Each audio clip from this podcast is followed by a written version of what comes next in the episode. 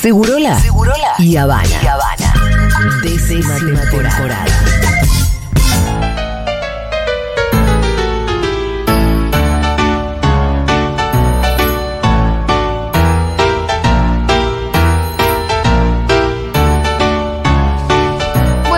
Que la columna tiene que ver con la efeméride del día de ayer. ¿Te imaginas? Muy bien. Ajá, que Y- ayer fue el Día del Orgullo LGTBQ+.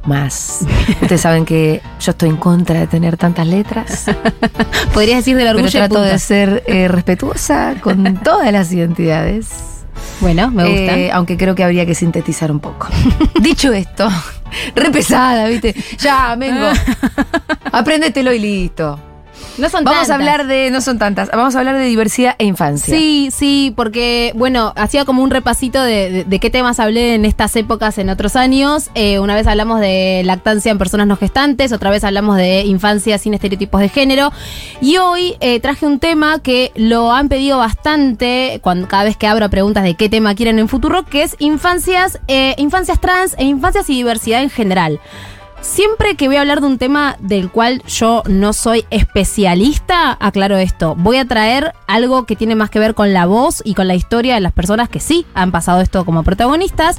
Eh, obviamente también traje estadísticas, traje varias cositas para compartir y eh, al final también un compiladito de recomendaciones de libros y demás. ¿sí? Eh, bueno, obviamente como decía Julita, estamos en la semana del orgullo y esta columna quería que tenga que ver con los temas más importantes, como si fueran la, la columna estructural de esta, de esta columna justamente que fuimos viendo acá, que tienen que ver con ESI, emociones, palabra. ¿Se acuerdan del peso de lo no dicho en la infancia? Eh, esto de la- las no etiquetas al momento de criar. Y para hablar de esto traje algunas historias. La primera y la más conocida que no podemos no mencionar, aunque sea por arriba, es la historia de Luana. Obviamente, casi todos, seguramente los que estamos acá y los que están escuchando la conocen, pero para quienes no, Luana es la primer niña en el mundo en tener su DNI eh, con su género autopercibido. Ella lo tuvo a los 6 años, actualmente tiene 16 años Luana. ¡Wow! Sí, ¿Cómo ha pasado el tiempo? el año pasado festejó sus 15 en América. Hermoso, hermoso. En el Boliche América, ¿no? Sí. No, no en el canal. Eh, bueno, y a través de eh, Luana y a través de, eh, en realidad, el relato de su mamá, que está plasmado en el libro Yo Nena, Yo Princesa, que también se hizo muy famoso el último tiempo por la película. La mamá, Gabriela Mancilla, cuenta cómo fue todo su recorrido, ¿no? De acompañar a su hija en este proceso. Luana nace, digamos, de un embarazo gemelar con un hermano varón y ella también eh, llamada Manuel en, en un primer momento por su genitalidad. Obviamente ese fue el nombre que eligieron sus mapadres. Y ya a los dos años empieza a decir esta frase que le da título al libro, que es yo nena, yo princesa, ¿sí? A los cuatro años, Luana elige su nombre y dice que quiere que la llamen Luana y que no va a responder si la llaman Manuel y eso es lo que empieza a pasar. Obviamente que ahora, años después, ya con Gabriela Mancilla siendo una referente en lo que es acompañar infancias trans, porque ¿Es la hizo, mamá? la mamá, exactamente, ella hizo, es la dueña hoy en día o la creadora de una asociación civil que se llama Infancias Libres. Es, es esto, es una referente en infancias trans, pero no fue todo tan sencillo en su momento. Digo, ella cuenta que cuando empezó a aparecer esto, era como, esto está mal, claramente, tengo Mm. que llevar a mi hija, a mi hijo, perdón, en ese momento para ella, al psicólogo para que lo ayuden a no sentir esto que está sintiendo. Y de hecho se topa con un montón de profesionales bastante del mal que lo que dicen es, sí, vos tenés que explicarle que se llama Manuel, que tiene que usar ropa de varón y no le tenés que decir por el nombre que te está pidiendo. A mí me parece que esto fue hace 16 años. Hace, tiene 16 No, Luana, este 10. fue hace 10. 10, 12, ponele. Bueno, no es que no habían referencias para pensar en, en las en otras identidades. No. ¿Ya las habían? De hecho, ¿ya teníamos la ley de identidad o no? Eh, no, la ley de identidad. ¿O viene de- por ahí? ah, es del 2012. Está medio como ahí. O sea. Por eso, pero ya Sí. la Sí, referencia ya existía. Pero Ya no se- en infancias, quizás. No en infancias, entonces ahí sí es que hubo algo nuevo. Claro. No, pero yo porque pensando Sí. decía, bueno, se, se topó con muchos profesionales del mal. Yo no sé si les caería tan pesado, porque me parece que las épocas también Bueno, puede ser. eh, y los contextos un poco condicionan tus propios pensamientos. Sí, pero si vos sos un. Pero es verdad que ella había referencias, o sea, ella seguramente que había profesionales que la hubiesen ayudado eh, para poder abrazar su identidad Ajá. en la, Sí, de la sí, mejor manera había. posible. Ya había. Lo que, lo que quizás yo cuestiono, eh, que es, es un cuestionamiento que yo hago también actualmente, incluso digo, Mm. a mí misma que acompaño un montón de cuestiones de infancia, es que es nuestra obligación como medio estar al tanto de lo que está pasando en un Sí. montón de cuestiones. Si sos profesional que estás acompañando, en este caso psicóloga, que es la que le dice, no, de ninguna manera, lo vas a llamar Luana, llamalo Manuel, y ahí Luana empieza a autolesionarse cuando tenía cuatro años, empieza a lastimarse. Sí. Eh, y es ahí cuando Gabriela termina de entender o de hacer el clic de decir, no, bueno, yo, esto, esto no está bien, yo estoy como, eh, como haciendo que mi hija, en este caso, ¿no? Obviamente cuando ella lo asume, eh, se termine lastimando y se termine dañando. Y ese es como el momento en el que ella cuenta que dice, voy a empezar a escuchar a mi hija y no tanto lo que me dicen otras personas. Aparte, lo que ella trae, que es muy interesante en el libro, es que la primera vez que ella escucha el término trans fue en un documental de Nat Geo cuando Luana tenía tres años y empezaba ya a manifestar que se sentía una nena. Y es la primera vez, ella dice que si bien le faltó después un recorrido para poder entender lo que le pasaba a su hija, la primera vez que entiende que eso tenía un nombre. Es, para ella esto era algo raro que le pasaba a su A hijo su Manuel, ¿sí? Eh, en, su asociación Infancias Libres hacen algo muy lindo que es que cada algunos años hacen un informe sobre eh, cuestiones que obviamente no, si no no tenemos estadísticas, no tenemos datos, sobre familias obviamente con niños y niñas trans. Eh, y en este informe uno de los datos que me llamó la atención es que más del 40% de los niños y niñas trans, de les niñas trans, porque muchos son no binarias, eh, a- a- digamos, dan manifestaciones de que no se sienten representados por el género asignado entre el año y los tres años de vida. O sea, cuando todavía a veces no tienen ni siquiera manejo del lenguaje. ¿Por qué? Por rechazar, por ejemplo, juguetes o ropa o cosas que se les querían poner, más bien, digamos, binarias, ¿no? Como a un Sí, varón que bueno, le regalaban un juguetito, bueno, eh, una pelota, perdón, no, no lo quiere y quiere elegir otras cosas. Ahora, digamos esto, te voy a decir, te voy a tirar A ver. Una incómoda. me gusta. Una incómoda. Que al mismo tiempo, decir yo nena, yo princesa, es rebinario. Sí, bueno. Claro que si, o sea, claro que si vos viniste al mundo con este, una genitalidad que te asigna el género varón y vos te sentís, querés ser princesa y flashás con esas cosas de las nenas, que esa identidad tiene que ser respetada y yo creo que tenemos que hacer todo lo posible Ajá. para que todos los niños y niñas sean felices como se entiendan a sí mismos. Ahora bien, sigue habiendo un marco Sí, binario, sigue porque sigue marco que- binario. queriendo sentirse princesa y hay algo binario en eso. Me quiero pasar de un bando a otro. Exacto, no, no, para, o sea, pa- para nada incómodo y de hecho es así, digamos, como lo que se presenta como opciones, tenés dos caminos, o sea, sos, te- te- digamos, eh, no te auto- Acomodate te- te acá o allá. autopercibís varón Sí. o mujer, te gusta el fútbol o te gustan las princesas, ¿no? Claro. Obviamente. La mamá de Luana dice algo muy lindo que dice, quizás yo, quizás no, probablemente, dice, ya no viva para verlo, pero ella lo que dice es, sueño con un mundo en el que niños y niñas no tengan que nacer como con una identidad asignada de género, sino que en, en algún momento descubran qué quieren Sí, ser. yo creo ¿sí? que un poco, obvio que lo estamos, lo estamos rompiendo, se está dibujando un poco más un límite entre el rosa y el celeste que, que ya no es tan así. O al menos nos hace un poco de ruido, ¿no? Si cuando, cuando queda tan obvio. Bueno, pero por ejemplo, yo ya te conté que a- le quiero poner un, un suéter verde a Rita y me dice no porque es de nene. Y yo me vuelvo loca. Ese suéter verde, Rita, le digo. Bueno. ¿Cómo sí. que es de nene? ¿De dónde sacaste eso también? Pero Bueno, Y en algún lado lo habrá escuchado. Bueno, en la digo, escuela, en algún lado. ¿por qué? Sí, porque, Porque seguimos sigue un existiendo el mundo binario. Obviamente. Sí, sí, sí. Y quizás Entonces- nunca veamos nosotros un mundo no binario, probablemente. ¿no? Sí, probablemente. Sí, claro, empezamos a ver algunas identidades Sí. que fluctúan. Sí. Eh, pero por lo general, tam- pero por lo general las identidades trans también entran Ajá, en una se identifican en algunos de esos dos, sí, dos grupos, dos grandes grupos. Eso es cierto. eh, por, por eso a mí me interesaba como esto de que decía ella, bueno, quizás en algún momento ni siquiera tengan que elegir, ¿no? Simplemente que sean. Obviamente es algo, bueno, es un deseo y es, es algo más bien utópico. Eh, y traje unos audios que quiero compartir con ustedes de la historia de Tiziana. Tiziana es una niña trans salteña, que es la primera niña trans de Salta en cambiar su DNI a sus 10 años, ¿sí? En el primer audio que ahora quiero que escuchemos juntos, eh, sus mapadres describen a Tizi, porque le habían puesto Tiziano cuando nació, a Tizi cuando tenía 3 años, así que vamos a escuchar ese.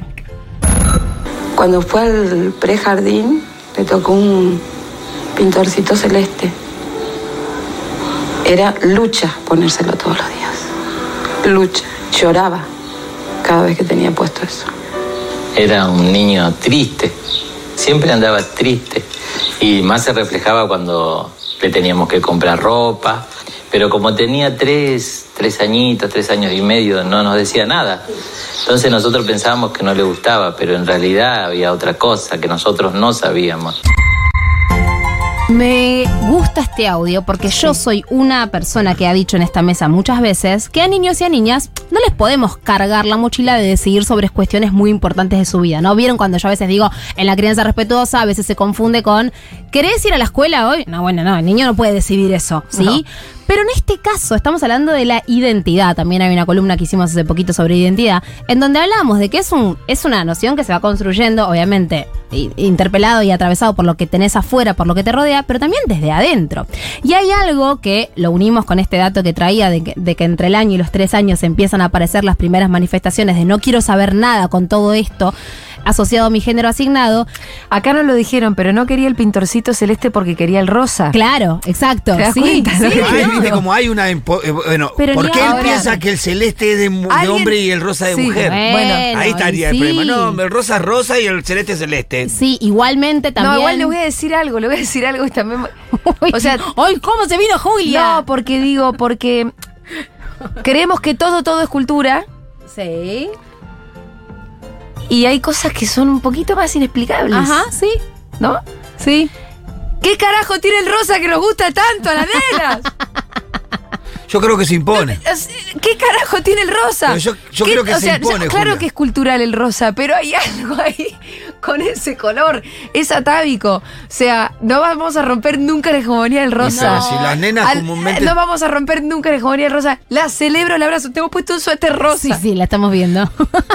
no, Pero bueno, en la cama de, la- de- de esa criatura bebé cuando recién nace, comúnmente no es toda rosa. Bueno, sí, la obvio, pieza la ropa nena. que le compran, Kiara tenía rosa su cuna rosa, sus cosos rosas, su pieza todavía está pintada de rosa que se queja quiere que la pintemos de blanco. Y, y- y como que también se lo impones un poco a eso, a la nena. Sí, pero es cierto que lo que dice Julieta que hay algo de esto que se cuela. Yo a, a mi hija A, mayor. esta- a- a las, a las infancias trans, al revés. Le Les gusta. impiden el rosa y es lo que más desean en el mundo. Bueno, también, también es cierto. Digo, hay algo también cuando hablamos de, por ejemplo, espacios como jardines, espacios, eh, esto lo hablamos también en la columna de identidad, de eh, educativos, en donde lo binario ahí está muy marcado, ¿no? Los nenes, las nenas, Sí. todavía, esto lo hablamos en una columna de que todavía está esto de las nenas juegan a esto, los varones al fútbol.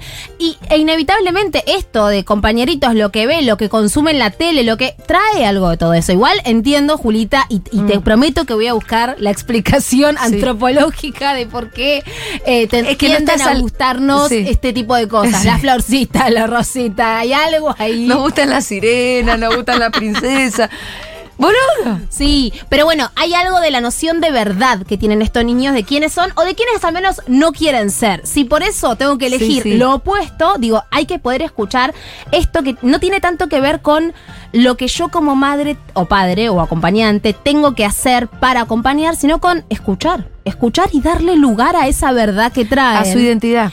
Que además muchas veces, como en el caso de Luana, cuando- como contaba con las autolesiones, viene muy asociada de mucho sufrimiento que pasa al, al plano físico. Entonces Sí, digo, sí, son sí, señales, no es esto, no le gusta bañarse. Bueno, tengo que aceptar que a mi hijo no le gusta bañarse. No, bueno, Claro. porque si un día le pones espuma se va a querer bañar probablemente. Entonces digo, es distinto. Em, Tiene que ver con la felicidad.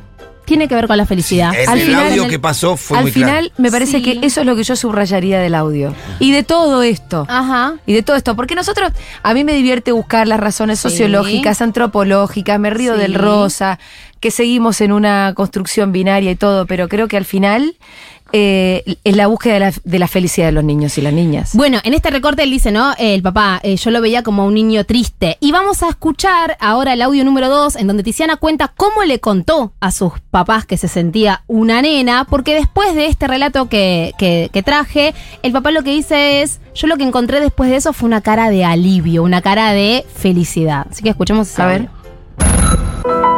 Y fuimos en el auto, no me acuerdo dónde era, pero fuimos en el auto, volvimos y ahí les dije. Y yo pensaba si les digo o no, si me van a retar o no. Y les dije, les dije que yo una vez soñé que era una nena. Me desperté y me fui, me fui a ver en el espejo y era una nena. Y que siempre quería ser una nena. Y yo le dije, ¿puedo ser nena? Quería ser nena. Ah, Es precioso. ¿Cómo no bancarla, no? ¿cómo no bancarla? Y, y- y en el video más adelante dice, no gay, nena. Dice, mi mamá me había... Con... Yo una vez le pregunté a mi mamá qué eran los gays. Y yo me di cuenta, gay no, yo quiero ser una nena, ¿no? Yo te juro que cómo no bancarla, la escuchás y además, yo que soy nena. te entiendo, hermana. Me encanta ser nena a mí también. Sí, sí, bueno. Y, y también de este audio lo que, lo que destaco... ¿Cómo te van a obligar a otra cosa? Lo que destaco es este miedo que ella dice que ella tenía, ¿no? De No, cómo. Que, que es un miedo que cuando escuchás o lees relatos de, de- de personas trans que cuentan sobre su infancia o so- siendo más grandes, como el miedo al rechazo. Y acá estamos hablando de una niña pequeña que ya sabía que existía la posibilidad de, obviamente, ser rechazada. En estas, en este informe de la Asociación Infancias Libres, habla de que más del 80% de estos niños y niñas se ha sentido rechazado en la escuela y o en la casa. O sea, si en los dos primeros lugares en donde vos eh, te empezás a construir, ¿no? En algún punto, como una persona que se vincula con el mundo, te rechazan en más del 80% de los casos, pensemos de vuelta, volviendo a todo lo que en esta columna hemos hablado tanto tiempo, cómo eso influye en tu construcción, cómo no vas a tenerle miedo al mundo o cómo no vas a convertirte en una persona que quiera romper todo y prender fuego a todo. ¿no? Bueno, pero además cuando vos eh, hablás con las trabas históricas Ajá, sí. y te cuentan su historia de vida, te das cuenta que eso fue verdaderamente un flagelo y un genocidio Sí, a cuentagotas. Exacto. Eh, yo nunca me olvido cuando Loana Berkins me contó.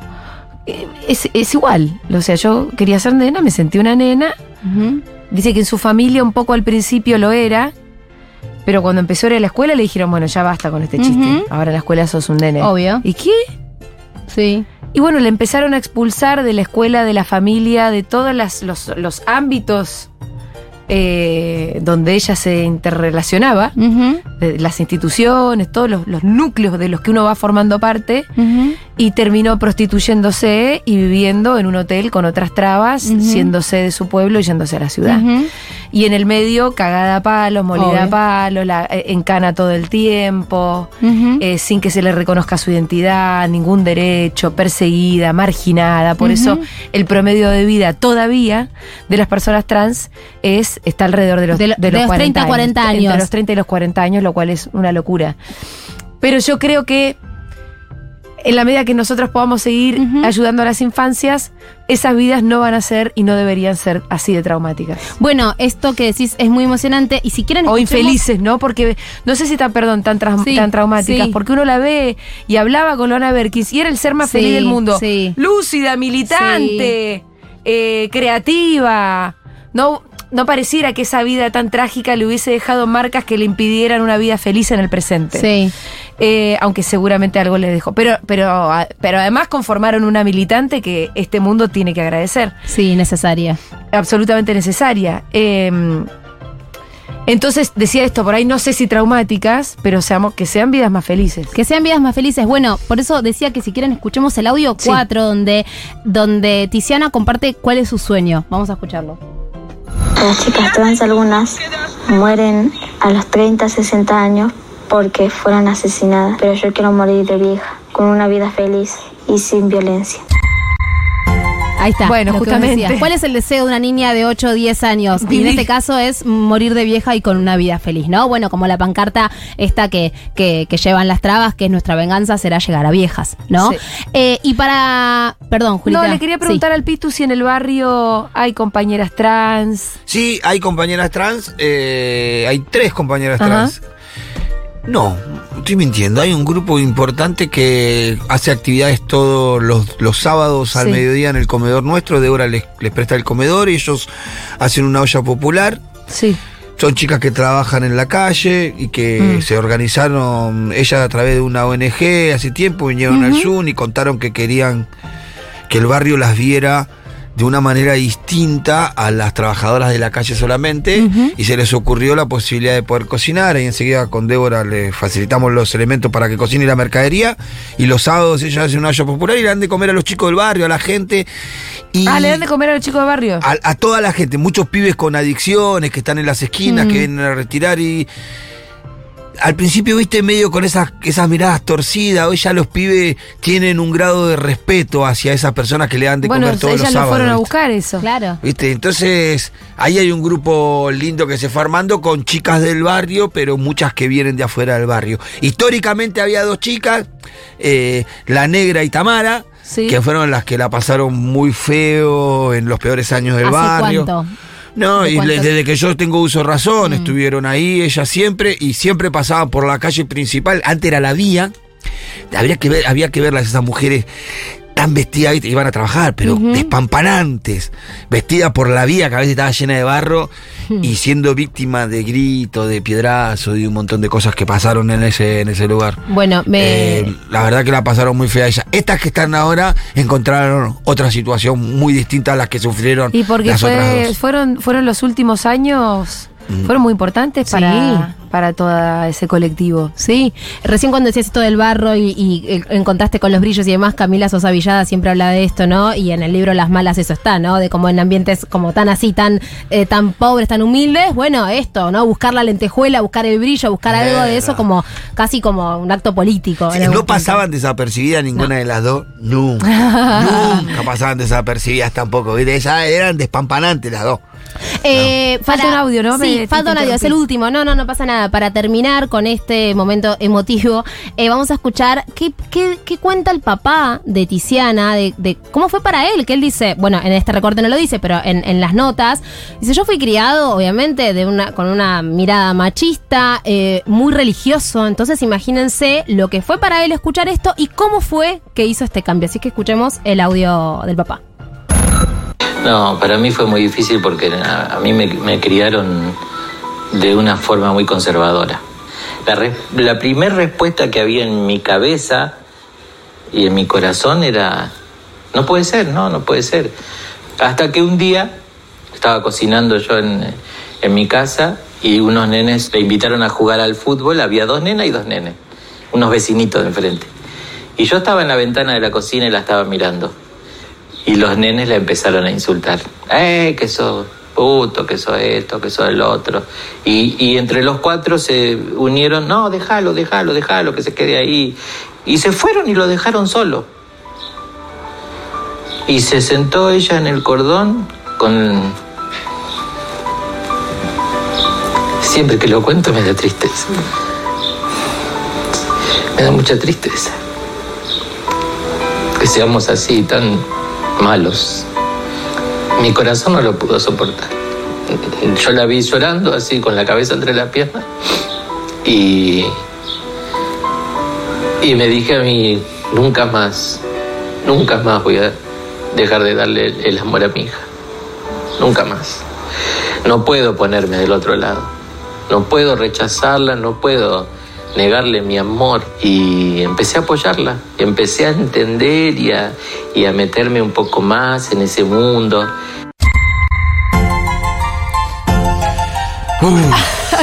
Es eh, muy fuerte. Terminé la voz, Esto ¿cómo me vas a que- este? Esto que él dice, que a mí también me conmovió muchísimo cuando hoy estaba escribiendo la columna, esto de no hay grises, hay dos bandos, es el de la aceptación y el amor o el del rechazo. No hay realmente manera de decir, No. bueno, no sé de este tema, no me interesa, ¿no?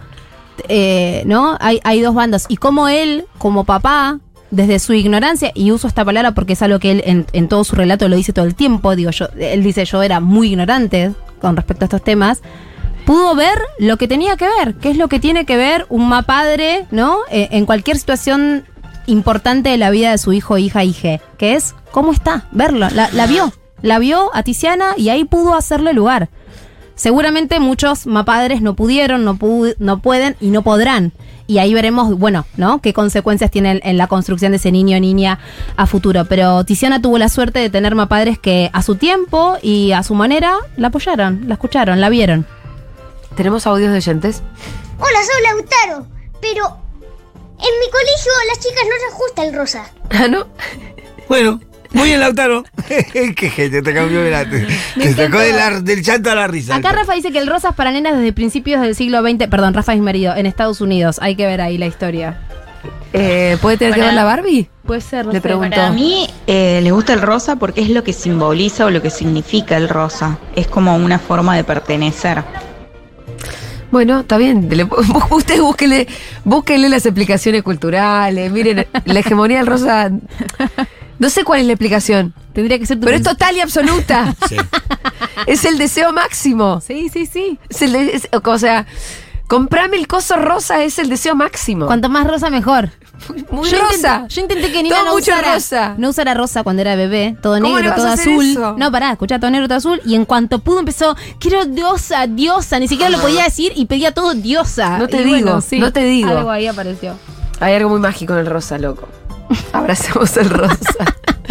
Dame más. Chiques, ¿cómo están? Eh, bueno, acá pensando mapaternar próximamente, el Ajá. tema del nombre eh, y, y, em, de pensarlo como tipos, ponerlos un nombre sin género. Ah, bueno. Eh, que se lo ¿qué onda cambie, en el caso que se lo tenga que cambiar. Y también con esto de va a ser nene, va a ser nena, eh, ¿cómo, cómo no, no se me ocurre alguna forma como para reconstruir o deconstruir esa cuestión que, que está recontra presente em, No, me dejas- sin imponer me nada desde el vamos? Mira, amiga, vos ya estás imponiendo algo. Vos dejá que en este mundo se le va a asignar el género que esté de acuerdo al sexo cuando, si él o ella quieren romper con eso, te lo va a hacer saber. Mm. Es cuestión de estar atenta. Pero no vas a poder vos solita romper con la binariedad que está planteada en el mundo entero. no, te, no, no- no te propongas eso porque va a quedar raro. y va a ser muy descolocante y desconcertante.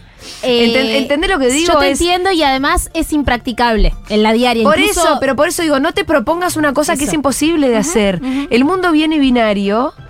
Si, si alguien viene a este mundo con ganas de romper con esa binariedad, démosle lugar, respetémoslo. Se quiere cambiar el nombre, se lo cambiás. Quiere rosa, dale el rosa.